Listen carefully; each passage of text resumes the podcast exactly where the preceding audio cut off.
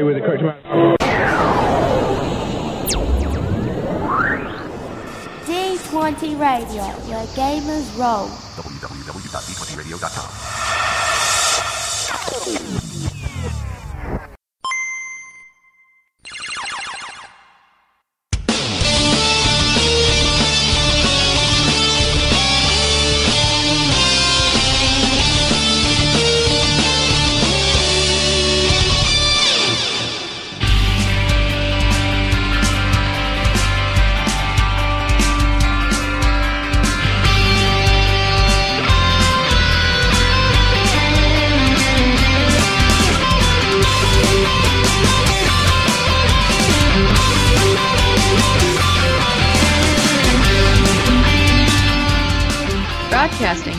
Shore City, you're listening to The Underground Radio, bringing you all of the very best Pokemon news and views this side of Twist Mountain. I'm Natil. And I'm Sam. For today's broadcast, we'll be bringing you a Wailord sized portion of Pokemon news, discussing a truly magnificent water Pokemon, dipping into Delibird's mailbag, and turning our attention on the Hoenn region. So sit back, relax, and give your Radio Rotom what it wants. So I think the first thing we'll talk about before we get into chatter is that we have a bit of a retraction or really an edit to our information we had on Conquest last week. Yeah, so I had my very first Pokemon Conquest battle against another actual human being at League this week, and we learned something about the way that battles between players actually end up working out. So as it turns out, there is a function that allows you to lower the maximum level that these Pokemon are going to be at when you're entering into battles against other human beings. But the thing about it is that while you can lower that maximum cap, none of the Pokemon that you will be entering will raise themselves up to that maximum cap.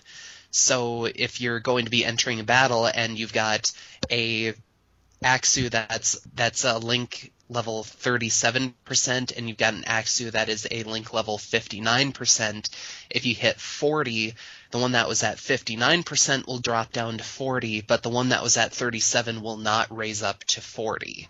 So that's a, it's a little bit complicated there. Game guide kind of well, the manual in the box lied to me a little about that, and you will also keep the maximum evolution of those Pokemon that you got. So if you're going into a battle, you'll be taking with you like a Scrafty instead of a Scraggy, or you know a, a Dragonair instead of a Dratini. So it's just something to think about when you go into battles with other people. You you know it, just that you can kind of try to balance yourself out a little, but It, it's really not all that complicated. It works just like it does with Wi-Fi battles on your regular Pokemon Black and White.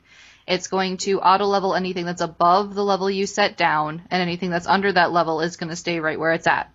So you have the option to choose an auto level area between everything from like 10 up to no auto leveling at all. So there is a very huge amount of ways you can go about setting up these battles with other people. And you know, the the battles against other people are pretty neat. It all happens in real time on your little screen and I was pretty pretty enthralled with the entire process.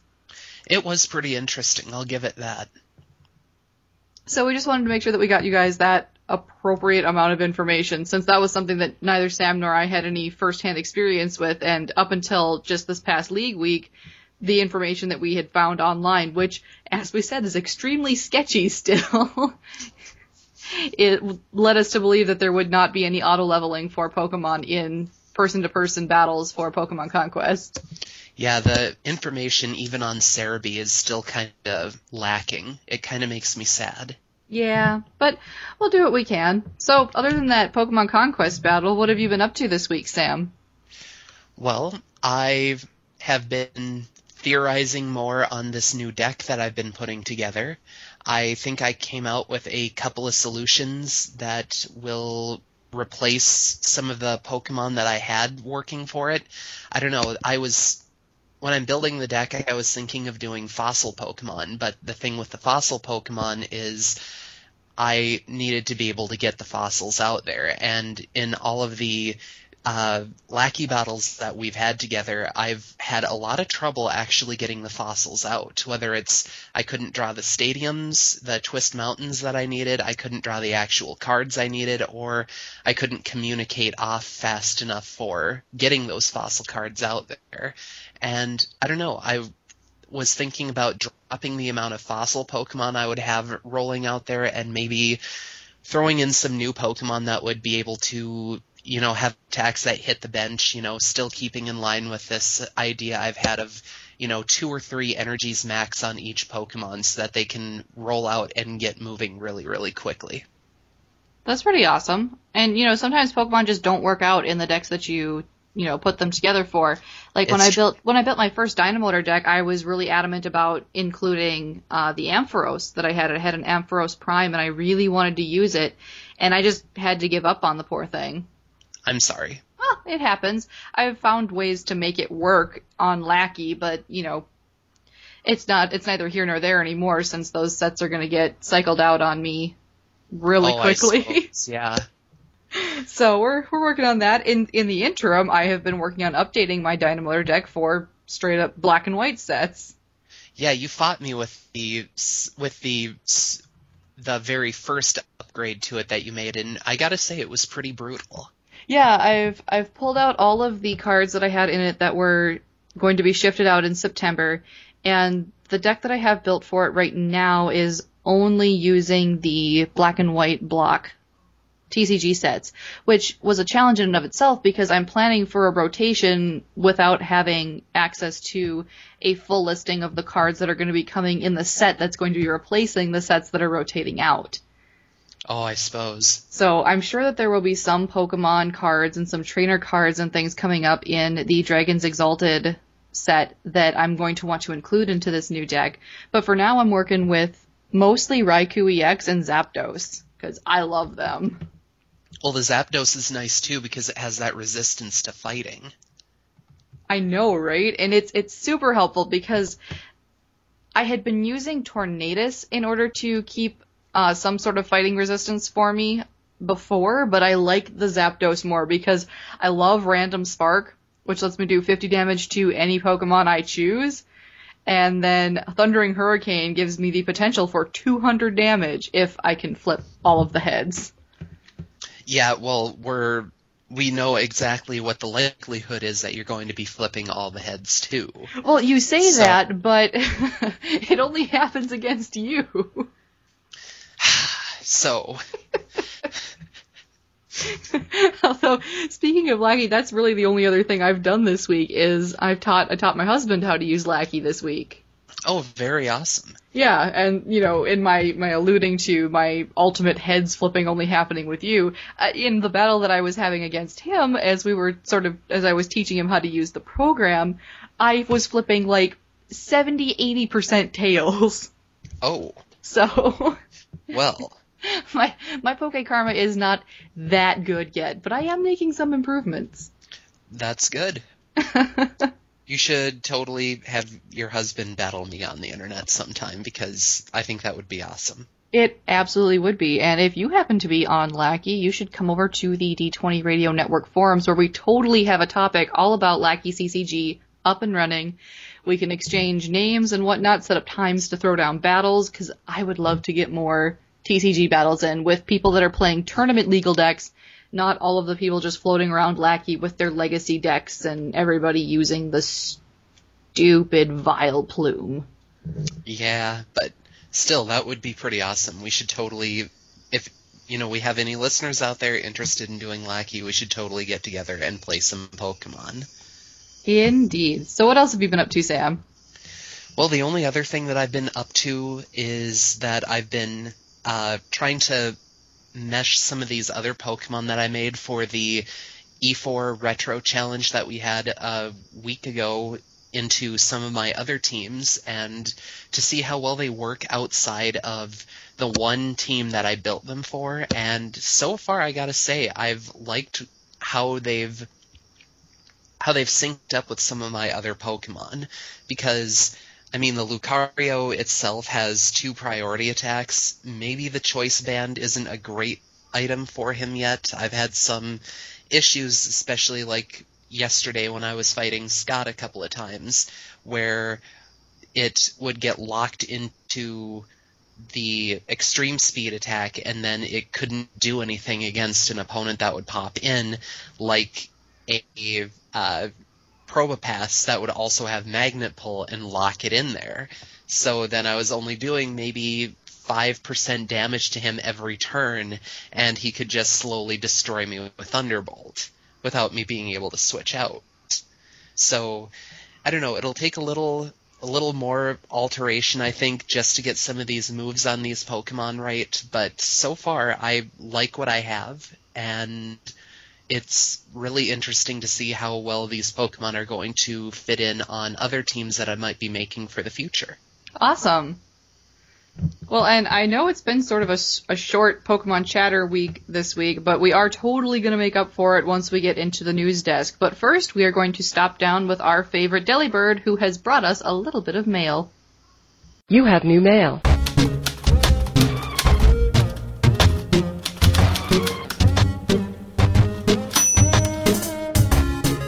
As we said earlier, we received a little bit of mail in the form of a tweet from Riven Sidrell about his theories on the inside of a Pokeball. He told me, and this is just a direct quote from his tweets, that he thinks that Pokeballs are a gate slash tag slash scray system. Pokemon are digitally marked and then sent to a preserve somewhere. The top of the ball acts as a camera portal thing, Thus, it's more like summoning than true imprisonment. It's like the entry or the dream world or something. It has to be communal so the Pokemon have proper socialization time. I can get behind that. Yeah, I, I kind of like it being. I mean, I, I don't think it's going to be quite like the entry or the dream world because that's all like this sort of weird, like going into Pokemon's dreams sort of a thing. But I like the idea of it being more like the Pokemon are being sent to a digital preserve where they can interact with other Pokemon. I don't know. The entry isn't necessarily all about Pokemon sleeping. That the entry is sort of like this weird trans-dimensional space that is just, you know, hey, trans-dimensional space, accept it from Pokemon. So well, that's yeah, that's that's the entry, I guess. I was I was I guess I was thinking more of the Dream World specifically. Well, but so yeah, I've think that it's a valid argument. It's certainly no less valid than any of the ones that we came up with last week. So I agree. So yeah, if anybody else has any of those theories, you can totally send that to us. And you know, we always love hearing mail because it's awesome. if you have anything that you would like to tell us, your thoughts or comments or anything on anything that we've talked about in past shows, you can always send them in an email to the underground mailbag at gmail.com.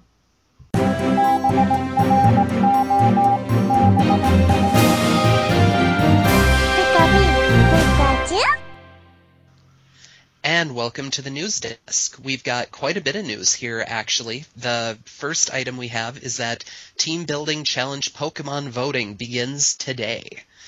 The Pokemon you can choose from are Dunsparce, Umbreon, and Tropius, and you can vote by commenting on the D20 Radio Network forum topic labeled Team Building Challenge, sending an email to the underground mailbag at gmail.com, or sending a tweet to at.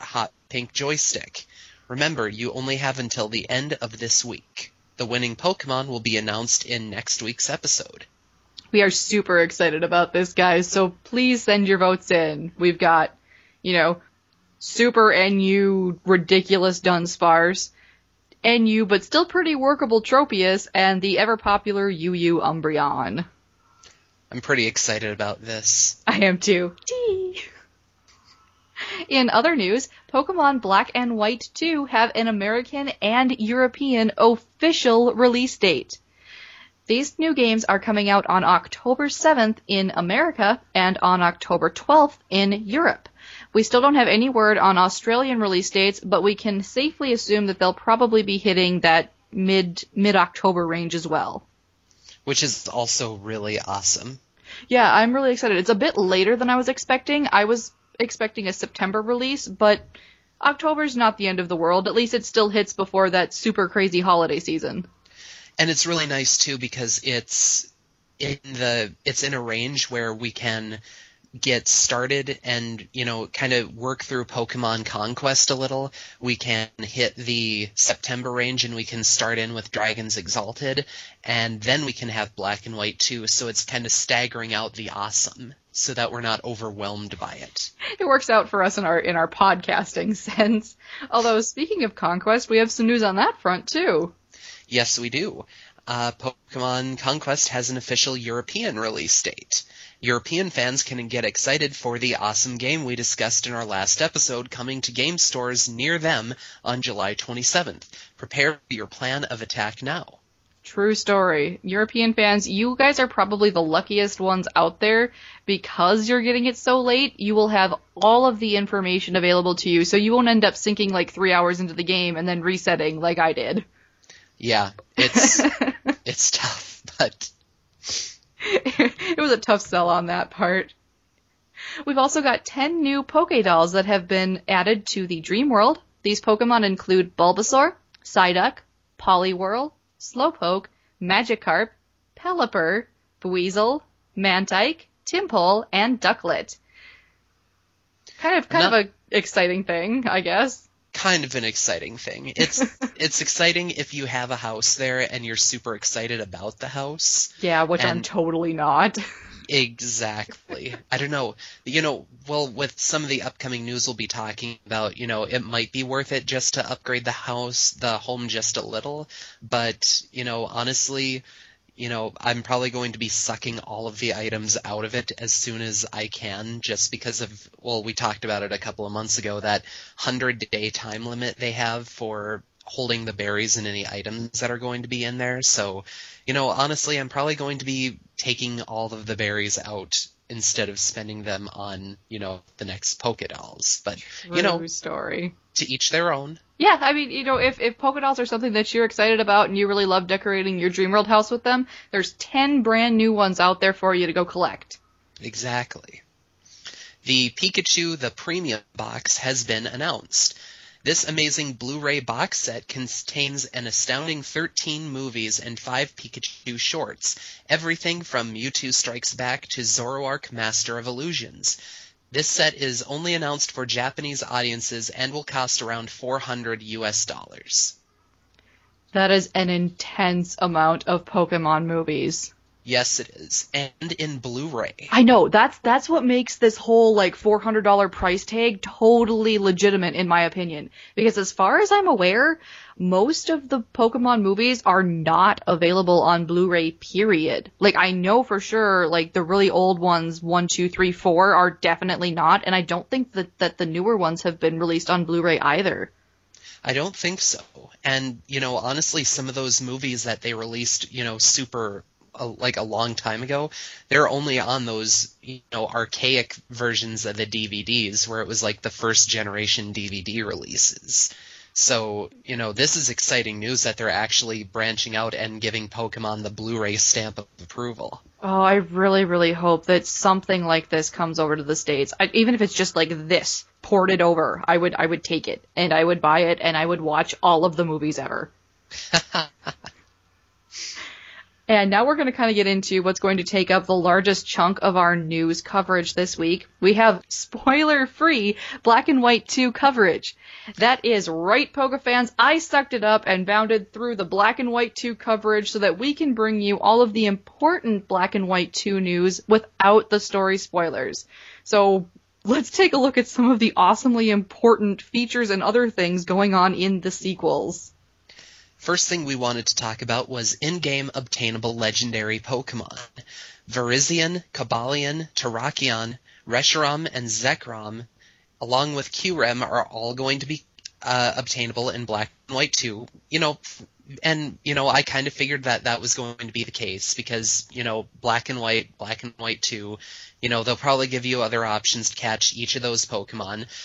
But we've also got Latios and Latias, which are going to be version exclusive, Uxie, Mesprit, and Azelf, Registeel and Regice, which will be version exclusive, Regirock, Regigigas, Cresselia, and Heatran. Yep, so you're gonna have two Pokemon that are going to differ between Black and Black 2 and White 2, and that's going to be your Latios and Latias and your Registeel Regice. But that's also going to be a non-issue for both of us because we both pre-ordered Black and White too. Both of the games. All of the legendaries will be mine. I'm actually pretty excited. This is like a rather substantial amalgamation of you know legendaries from a lot of the different regions. I mean, you know, we've got a lot of the fourth gen legendaries here as well, but you know, they're tossing Latios and Latias at us.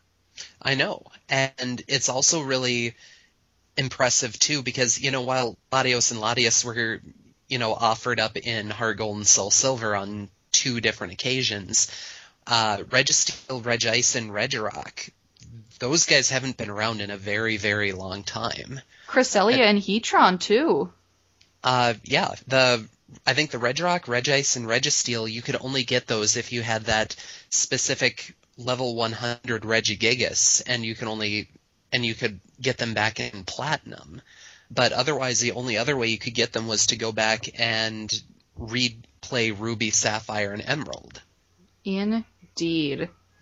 The next big thing that we are going to talk about is this thing that they're calling Pokemon medals.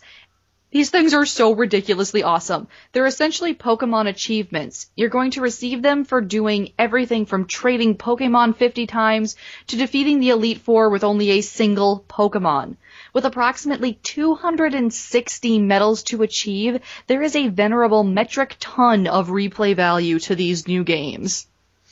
And this is going to be super, super awesome, like you said, because now you actually get tangible rewards for doing all of these things so that you can sort of track your progress as to how much time and energy and effort you've put into your games. It's, it's just a prestige thing, because I mean, you know, Pokemon players that obtain all 260 of these medals will have sunk an unbelievable amount of time into the game because there are some of these medals, like you and I were talking about the fishing ones, there are medals for using the fishing rod set numbers of times, and one of those numbers of times is like what 500.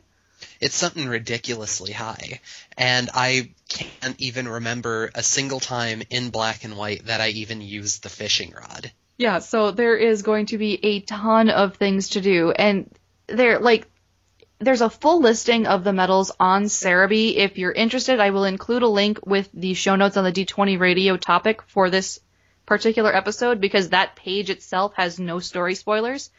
And that way you can sort of peruse the medals on your own and sort of get a a feel for how vast these medals actually are. And they are vast. It's so exciting. We've got some new interactable Pokemon, and the only one of these that we're going to talk about specifically, which also is quite possibly the most exciting news that I've had in a while for this, is Shiny Haxorus. Shiny Haxorus! After having seen all of the Pokemon within the Unova region, you'll get a special license to go to the Nature Sanctuary. And at the center of this amazing new area, absolutely brimming with Pokemon, is an elusive, shiny Haxorus, which you can soft reset for. It's just sitting there. It's like any one of the interactable legendary Pokemon where you can, you know, go up to it, talk it, engage it in battle, and then check its stats, and if you don't like it, you soft reset and try again. That's gonna happen for this shiny Haxorus.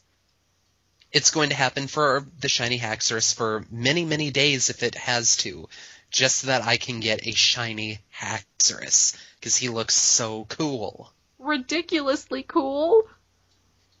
Oh my goodness. Another really huge thing that really excited me is that the Move Tutors are coming back.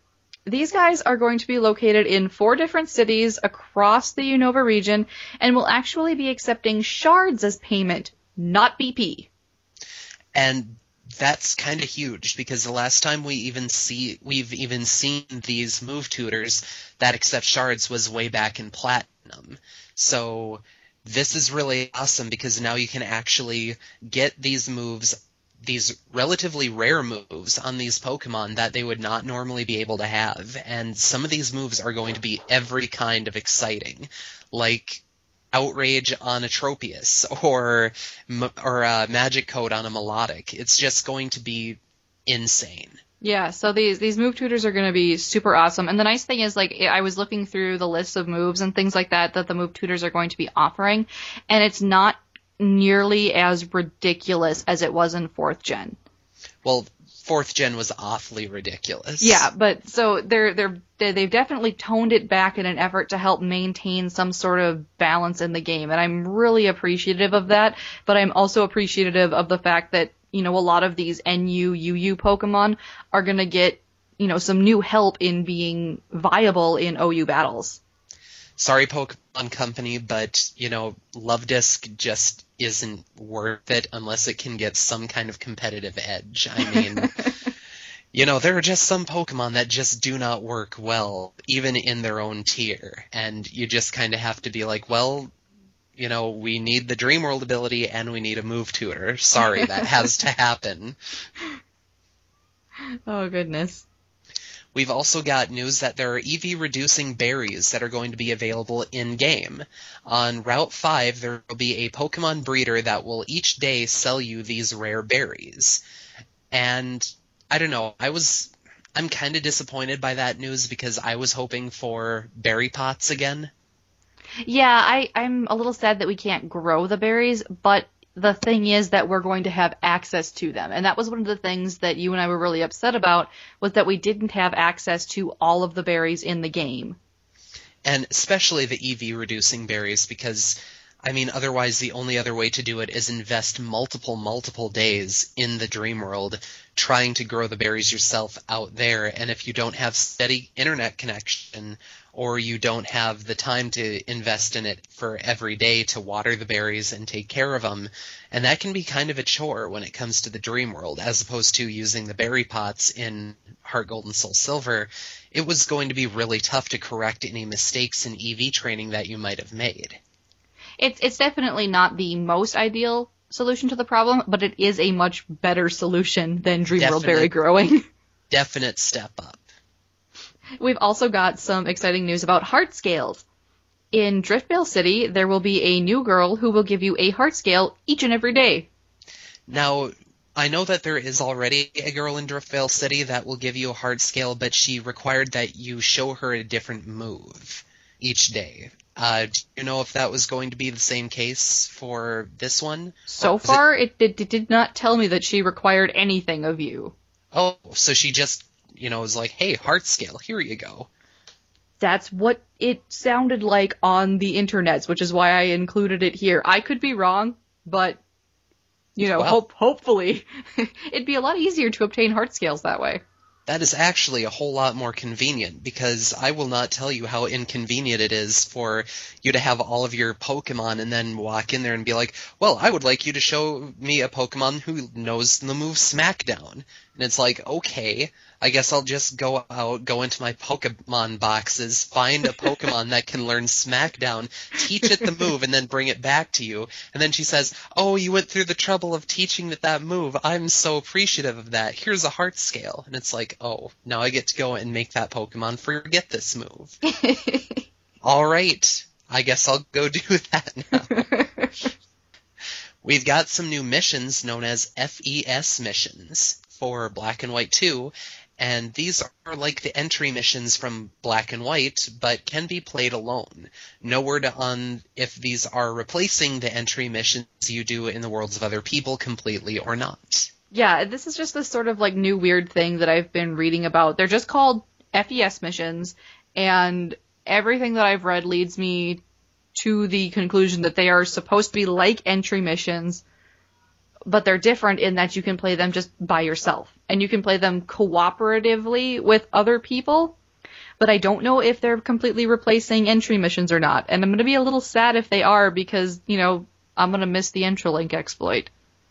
Oh, most definitely. But I don't know. The entry the Entralink exploit is too good. You'd think they, they would leave it in there. And even then, if it doesn't happen, we'll we'll always have both black and white for breeding purposes, and then black and white two for battling. That's So, true. That's true. There is that. Bonus.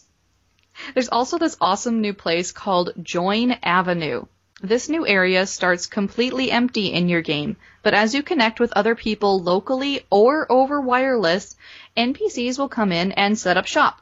These shops will be selling rare items and effects like those obtained by pass orbs in black and white. Everything from increasing the hatch rate of Pokemon to apparently increasing your Pokemon's EVs. That's pretty epic. Yeah, I mean, Serebii's got a lot of information up about this, and they're putting more information up about it every single day now as they're learning more about it as they continue to explore it. And the amount of stuff that's going to be available to you in this area after you've fully charged this joint avenue up is astounding. Do you know if there's going to be any word on whether those NPCs will leave, like in Black City and White Forest? Mm-mm. It's all too new to really know if there's like a time limit on this stuff or if they'll leave if you don't interact with them or something like that. I would hope not, but I can't be sure yet. I will probably flip a table if it's just like Black Tr- Black City and White Forest, where the where the NPCs are all like, "Well, sorry, bro, nothing going on here. Bye." And it's like, "Oh, okay, I guess that's fine." Sam, you can't use the word bro. it, it, it, I find it to be astoundingly ridiculous coming from your mouth. Uh, talk about our next news. Well, there's been an upgrade to the X transceiver or cross transceiver, if you want to call it that. I'm not sure we can call it an upgrade. Well, yeah, I suppose. the C-Gear function will continue to act as, you know, a communication device and allow for video calls of sorts with the DSi and 3DS systems, and will also now include some some weird mini games for interacting with other people. And you know i gotta say i only used the x transceiver once and that was it. That was all of the x transceiver that i really needed. So Yeah, i'm and- not sh- i don't know. I'm not sure how well this will actually go over Well, and these like weird mini games are honestly really weird. There's like two of them that have been discovered so far, and the one that I actually like stopped and looked at was called like Balloon Pop, and it's a bunch of balloons that you're popping, and the balloons have like these weird stretched out pixelated faces of other Pokemon characters on them. oh It it they're weird and kind of creepy, and I don't necessarily know that I approve. Raining absurd stretched out pixelated pokemon faces i am gonna say right now i don't approve but It's it's got that same sort of like weird uncanny valley feel as like Face Raiders, that weird augmented reality DS 3DS game that came with your 3DS. okay So there's that. the last thing that we're going to talk about to sort of round off our huge news discussion are two new items that are going to be coming in the games the Round Charm and the Shining Charm. The Round Charm is going to make it easier for the daycare man to find eggs, which is super Uh, cool.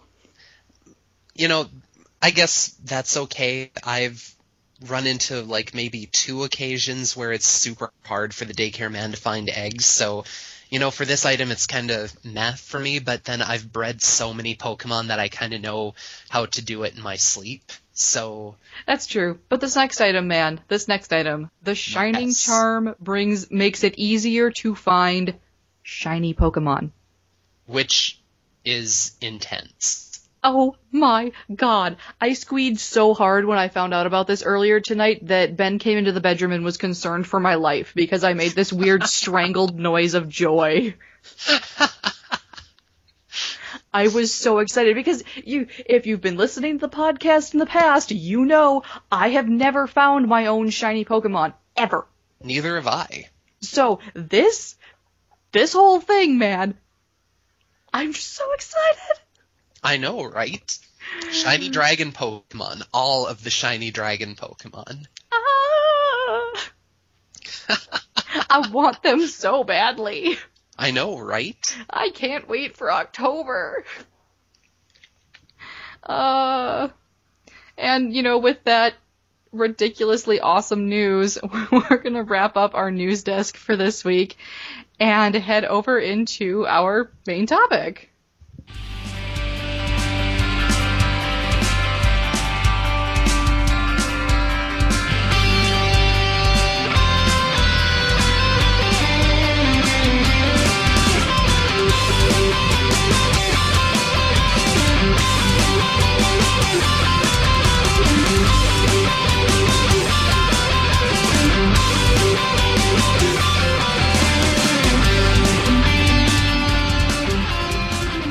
We've talked about Kanto and we've talked about Johto, so now it's time to take our journey through the Pokemon world to Hoenn, perhaps the least known region to modern Pokefans. With this region having only been introduced in one set of games while we impatiently await a Ruby Sapphire remake, Sam and I have not forgotten the wonders stored away in this region. Hoenn is a region of the Pokemon world located south of Sinnoh and is inspired by the real-life Japanese main island of Kyushu. It is said that Hoenn was created by Groudon and Kyogre. Groudon raised the land masses and Kyogre filled the seas that would become the region. The meeting of these two Pokemon caused a great battle for supremacy to ensue. This raging battle continued until it was quieted by the mighty Rayquaza. The vast majority of the names of Hoenn's cities are combinations of two words put together, usually with a reference to a naturally occurring event or natural phenomenon, rather than overt references to colors or plants like Kanto and Johto's cities had. For instance, you have cities like Dewford Town, which would include dew, or Littleroot Town, which has got your naturally occurring root. Two important areas of note in the Hoenn region are the Cave of Origin and Mount Pyre. These two opposing landmarks are very different from one another and yet are inexorably tied together. The Cave of Origin is said to be where all life begins, and Mount Pyre is said to be where all life ends. In the Cave of Origins, a great and powerful Pokemon rests, and depending on if you were playing Ruby or Sapphire, that would be Groudon or Kyogre. Residents of Sootopolis City, where the cave is located, are not allowed to enter it. Mount Pyre, however, is its own island, housing many Pokemon graves. Grieving trainers often go there to pay their respects. Pokemon creator Junichi Masuda has stated that Hoenn's name comes from the Japanese word hoen, meaning abundant relations, which is reflected in the game's strong central theme of harmony between Pokemon and humankind and man and nature. Hoenn has 16 major cities and towns, as well as its own Pokemon League, as opposed to Johto and Kanto's joint league. This makes Hoenn the region with the most cities and towns of any known region. Hoenn is also the region with the most towns and cities that do not have Pokemon gyms of their very own. Hoenn also has 34 different routes which allow trainers to easily traverse the region. Like Sinnoh after it, Hoenn's routes are numbered differently from Kanto and Johto, adding a 1 before the number of routes, numbered 101 to 134. These routes, remarkably enough, were separated by the fewest number of gates of any region. Gates functioned as mechanisms to allow the game to stop and load routes to avoid crashes and other complications, and in the case of Hoenn, only two were ever present on either side of the cycling road. In keeping with Hoenn's theme of immersion and fusion of man and nature, there are very few developed cities like Johto's Goldenrod City or Kanto's Saffron City. Many of Hoenn's cities are rather small, and, especially in the case of Fortree City, are almost completely immersed in the natural world. In direct contrast to the forested Kanto and mountainous Johto, which the player primarily explores by traveling land routes, Hoenn has a great deal of waterways and routes that can only be traversed by surfing. Hoenn is famous for introducing the concept of weather.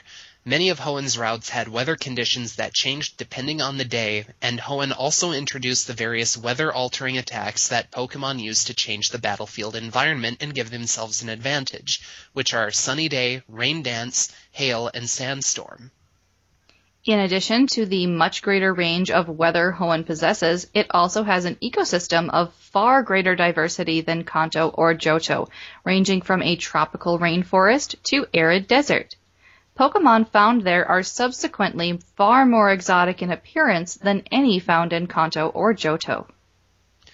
Hoenn's gyms also featured the same names of their badges as their Japanese version counterparts, which makes it unique in terms of localization, as all other versions of the Pokemon games have had at least one or two gym badges be named something other than the literal translation of the Japanese name. Hoenn also introduced for the first time the Battle Frontier, a place where Pokemon trainers from all over the region could gather to battle for glory and earn medals for competing in unique challenges not normally offered by the Pokemon League. So now we're going to have a bit of a roundtable on Hoenn, which, you know, honestly, I think we sh- should probably start it off with some of our favorite memories from Hoenn. The Hoenn games, Ruby, Sapphire, Emerald, are sort of weird for me because they were in this phase between where I was absolutely madly in love with Pokemon from the early days of Red, Blue, and Heart Gold and Gold and Silver, and then from the days when I was absolutely in love with the games again after I got my DS. So for me, these games are sort of like this weird, like fuzzy gray blur, but I do very clearly remember my first experience with Kyogre. Yes.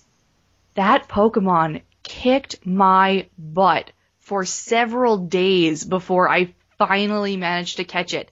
And I had never encountered a legendary Pokemon before that I had had so much trouble obtaining.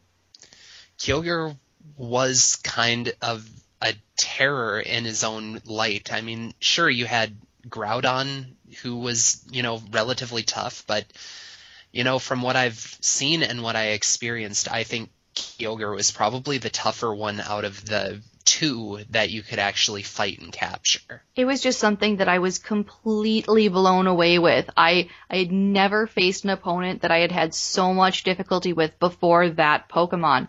And so, you know, when I finally caught the dang thing, I was super proud of it, even though looking back its stats were probably horrible, but Well, that was the case with every legendary Pokemon we ever had from that, you know, pre you know, awakening time that we had with Pokemon. before that moment of awakening and the realization that hey, soft resetting is a legit thing, man. I know, right? A couple of the I don't know, one of the one of the big things that I remembered from Hoenn was I had a copy of Emerald and I had a lot of fun with it. It was you know, vastly different from what I had experienced in some of the other Pokemon games and it was kind of it was kind of different in just general feel from Kanto that that I had only ever experienced from uh, Yellow and Fire Red and Leaf Green, but being able to run around and capture some of the legendary Pokemon like Groudon, Kyogre, and Rayquaza was really interesting for me because of the fact that they could change the environment or negate the environment in the case of Rayquaza. And Rayquaza was probably the biggest, you know, important Pokemon that I was looking for in the entire game because I, you know, even though technically the ability isn't that great now, you can just switch him back out and you can bring back the sunlight or the rain, you know, so it's not indefag uh, indefatigable, I guess is the right word for it. But just the idea that you could use airlock and just destroy the weather that was pervading the environment and, you know, force a Pokemon team to rethink their strategy was something that really intrigued me. Yeah, the the whole weather thing in Hoenn that they introduced was extremely interesting and it really completely blew the minds of Pokemon fans at the time because that was something completely new, completely unique and you know to Pokemon fans who didn't experience the games before that and that they they've just grown up with it, that doesn't you know, it doesn't have that same sort of impact like it did on you and me. Oh yeah, well, just walking into the uh, just walking into the desert that they had in Hoenn and just seeing the sandstorm pop up and feeling, you know, the little bit of terror you had knowing that you're engaging battles with these wild Pokemon and your HP is slowly draining away in this ridiculous sandstorm you entered into, you know, it added a bit of like this visceral awareness that you know you were running into a place that you know could very well end you and you'd have to go back to the pokemon center and defeat you were on a legitimate timer i know i guess Oh, that's the other thing that I wanted to talk about before we got, you know, too too far away from our favorite memories. Contests. Contests, yes. Contests in this region were awesome. They were most definitely my favorite of any of the contests that were available in fourth gen. Is this this is where we had the voltage meter, right? well, both of them had the voltage meter, but this was the one that didn't have the dress up contest or the dancing thing. Yeah, I didn't like the dancing thing. No. Dancing thing was not acceptable. But the fact that you could participate in these contests and use combinations of moves that had a secondary feature that wasn't all about, you know, directly interfering with an opponent or directly causing them damage was fantastic. It was super ridiculous and super new and an entirely new level of gameplay that I was just enthralled with. I remember spending a lot of time in the contest halls after, you know, I'd gotten over the whole, oh my god, new Pokemon game thing. But I, I really loved the contests from third gen and, you know, when we hit the eventual Ruby Sapphire remake, which has to happen, it has to happen. I don't just Yes. want it to, it needs to. And when it does, I really hope that they do some serious, serious revamping to the contest system.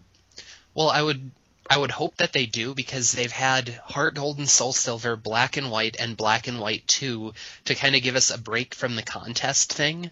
And when it comes back, I think it'll come back with a vengeance. I really do. That vengeance better include voltage meters and no dancing. No dancing. Dancing is not okay. But, you know, and that's the great thing about Hoenn is that it was such a unique game. It brought so many new, it was a region, you know, that brought so many new things to Pokemon. And it was just mind blowing to see, you know, while they didn't have specific day and night, which was introduced in fourth gen, you had the fact that you could have, you know, raging uh, rainstorms or sandstorms popping up in deserts. You had weather that changed every day depending on what route you were on. You know, it was just this new and amazing place that had so much more realism as opposed to Kanto and Johto, where it was just sunny all the time. Constantly. So, I don't know, this was really, really fascinating for me to play when I picked up Emerald because it was, you know, it was complex in a way that I'd never experienced in Pokemon games before. Well, speaking of, you know, Pokemon themselves, I think you and I should finish out our discussion with some epic tales of our favorite Pokemon from the Hoenn region. And, you know, what's really awesome about the Pokemon from the Hoenn region is that, you know, I think you and I can both agree that they probably had some of the best, or at least the most interesting designs for their aesthetics, their aesthetic purposes of any of the other regions that we've seen so far. See, it's so funny that we're getting into this discussion because I am really, really hard pressed to choose my favorite third gen Pokemon because I have so many of them. Like, well, we can we can start with Absol. Oh yeah, that's right. I love Absol. I really, really love Absol. And I just, you know, oh, she's, she's so unbelievably amazing. And, you know, the lore surrounding Absol is very, very powerful and strong in and of itself. I mean, she's the, the disaster Pokemon. And, you know, she's a trip, lots of natural disasters are attributed to the appearance of these Pokemon when all they've ever really been trying to do is warn people that there's a disaster coming because they have the ability to sense them. And so they're this great misunderstood Pokemon, not to mention one of the only dark types that I really truly dearly love. And yeah, I some I have a little bit of a hard time with uh, third gen Pokemon picking out a favorite too, because there are just a bunch of them that look really amazing, and you know it's hard to nail one down. I mean, when I first when I first played Emerald and I had looked through some of the third gen Pokemon, a short list of some of them that I was really into picking up were Blaziken, Gardevoir. Uh, I was interested in the Mightyena.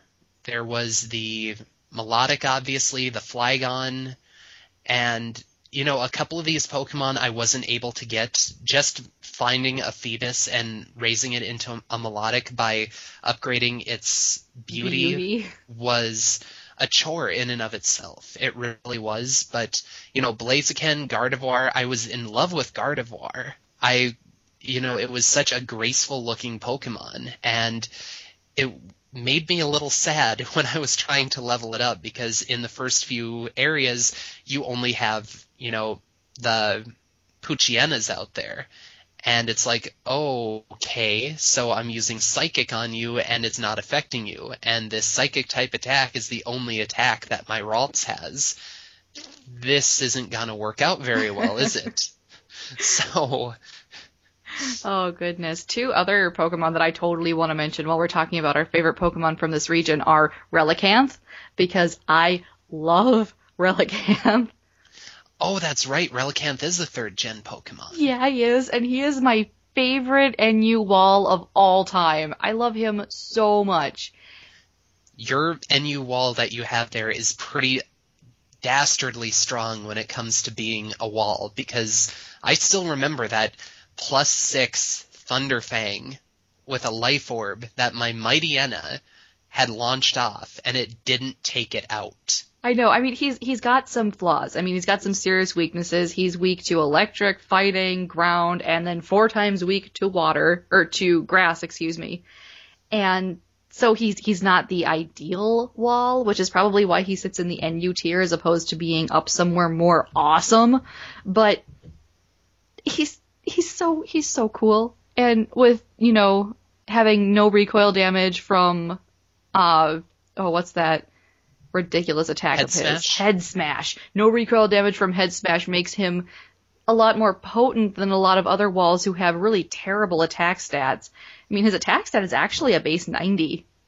Which is really awesome for a defensive Pokemon because a lot of defensive Pokemon that people use are pretty much just sitting out there and absorbing hits and then maybe answering back with popping out stealth rocks or inflicting a couple of status conditions. Yeah, so he's he's super awesome. And then my other super biggest favorite, I think I think I would have to give my favorite Pokemon of the Hoenn region to Manectric.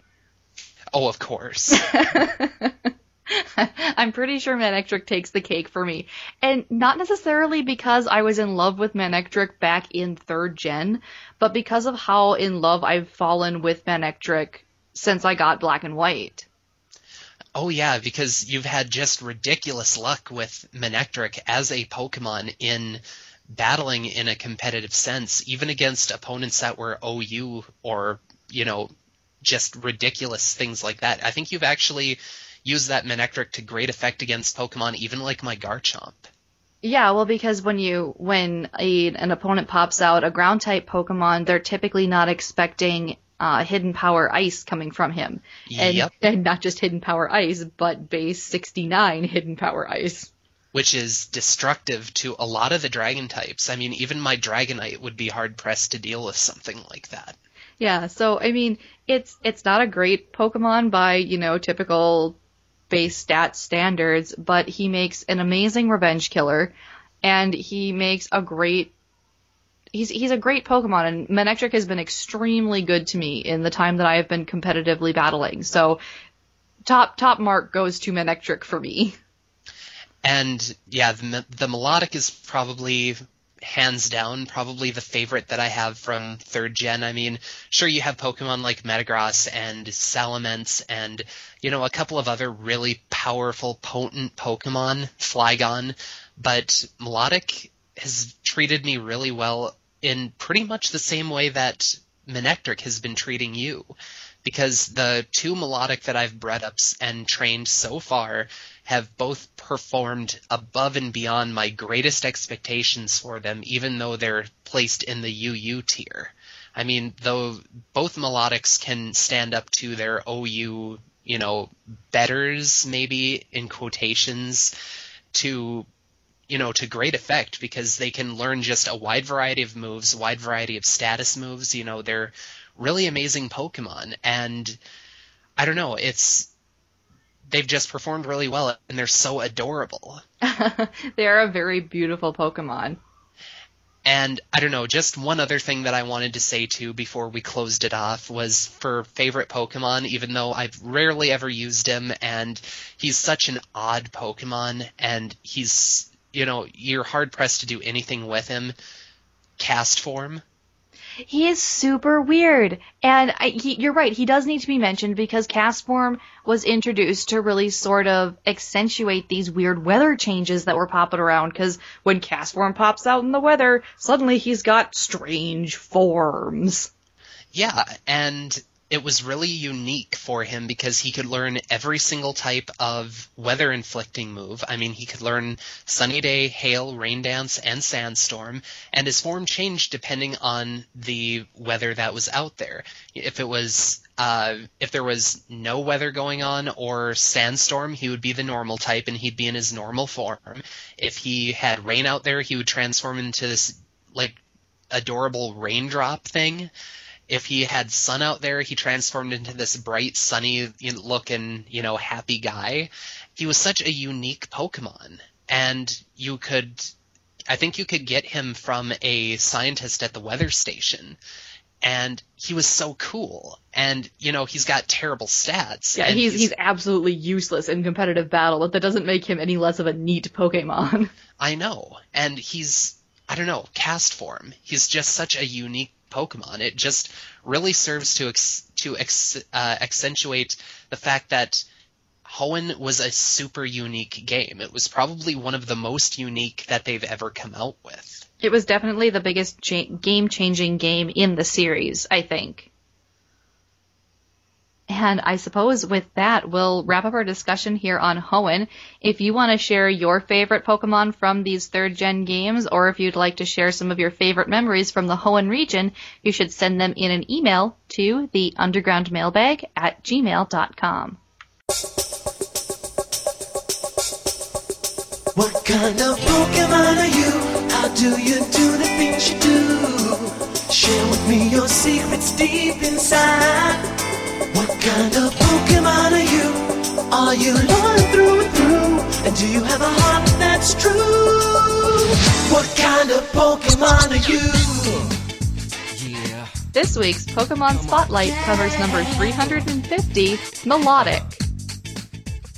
Milotic is known as the tender Pokemon and evolves from the Pokemon Feebas in two ways, having high beauty in generations 3 and 4 and by link trade while holding a prism scale in Gen 5. Milotic is described consistently as very eye-catching and beautiful, having scales that shimmer in rainbow colors that appear to change depending on the viewer's angle. Milotic's body is mostly a tan or cream complexion with especially vibrant scales on its tail and long fins that almost appear like waves of hair sweeping out from just above its eyes. It is thought to be designed after a sea serpent, most likely an oarfish. Milotic are impossibly rare in the wild and can be found only at the bottom of a very deep lake. Milotic have the power to calm opponents by removing the negative feelings they may possess, which likens them to psychic type Pokemon to the extent of empathic ability. Milotic are known to be very peaceful creatures and dislike conflict, avoiding battles and revealing themselves amongst arguing humans in an effort to calm their minds. A number of notable trainers have used Milotic through the Pokemon lore, including Juan, leader of the Sootopolis City Gym, Wallace, champion of the Hoenn region, and Cynthia, champion of the Sinnoh region. Milotic has been featured on nine TCG cards since the EX Hidden Legend series, none of which are currently tournament legal. Milotic is as non-confrontational as its Pokedex entries suggest. Milotic has some offensive might in Ice Beam and Scald, but its true power lies in its status moves.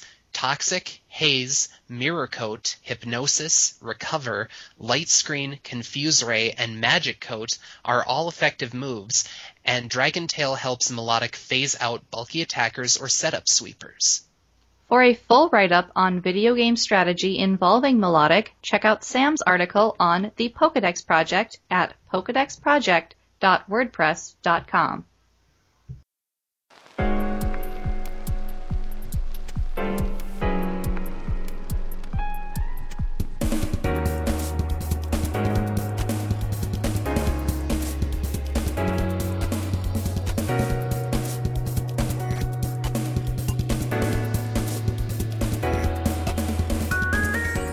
If you enjoyed today's broadcast, you can find back episodes of The Underground on iTunes or at our website, theundergroundpodcast.wordpress.com. Please subscribe to the show via the iTunes Store or directly through the RSS feed on our website. If you like what you hear, leave us a review or a rating on iTunes. And if you have any questions, comments, or suggestions, send them with the nearest delibird to our mailbag. Or you can just email us at theundergroundmailbag at gmail.com. We'd also love to hear your bumpers. Just record an MP3 of yourself telling us that you dig the underground and send it in. We'll play it at the top of the next episode. Please join our discussions over at the D20 Radio Network forums at d20radio.com backslash forums. So until next time, Poke fans, remember that our secret base is always open to you if you can find it.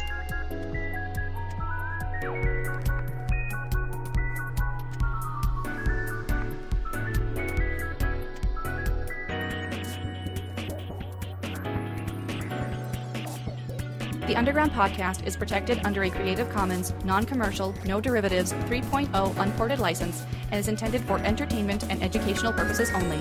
Pokemon is a registered trademark of Nintendo, Game Freak, 4Kids Entertainment, and Wizards of the Coast. Music used in the show comes courtesy of the OC Remix album, The Missing No Tracks. These songs and thousands more can be found at www.ocremix.org.